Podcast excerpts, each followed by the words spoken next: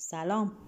این اولین چیزیه که دارم به عنوان پادکست ضبط می‌کنم و امیدوارم که بتونم داستانم رو زندگیم و افکارم و تجربیاتم و خونده و شنیده هامو در میون بذارم و اگه دوست داشتید همراه هم بشید.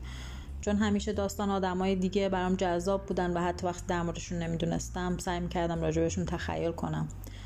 و شاید داستان من هم به عنوان یک آدم که خودشو خاص نمی‌دونه شبیه آدمای دیگه است ولی همیشه سعی کرده اونجوری که دوست داشته زندگی کنه.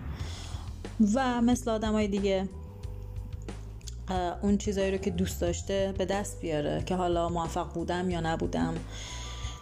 بهشون رسیدم یا نرسیدم این منم و امیدوارم داستانامو دوست داشته باشید.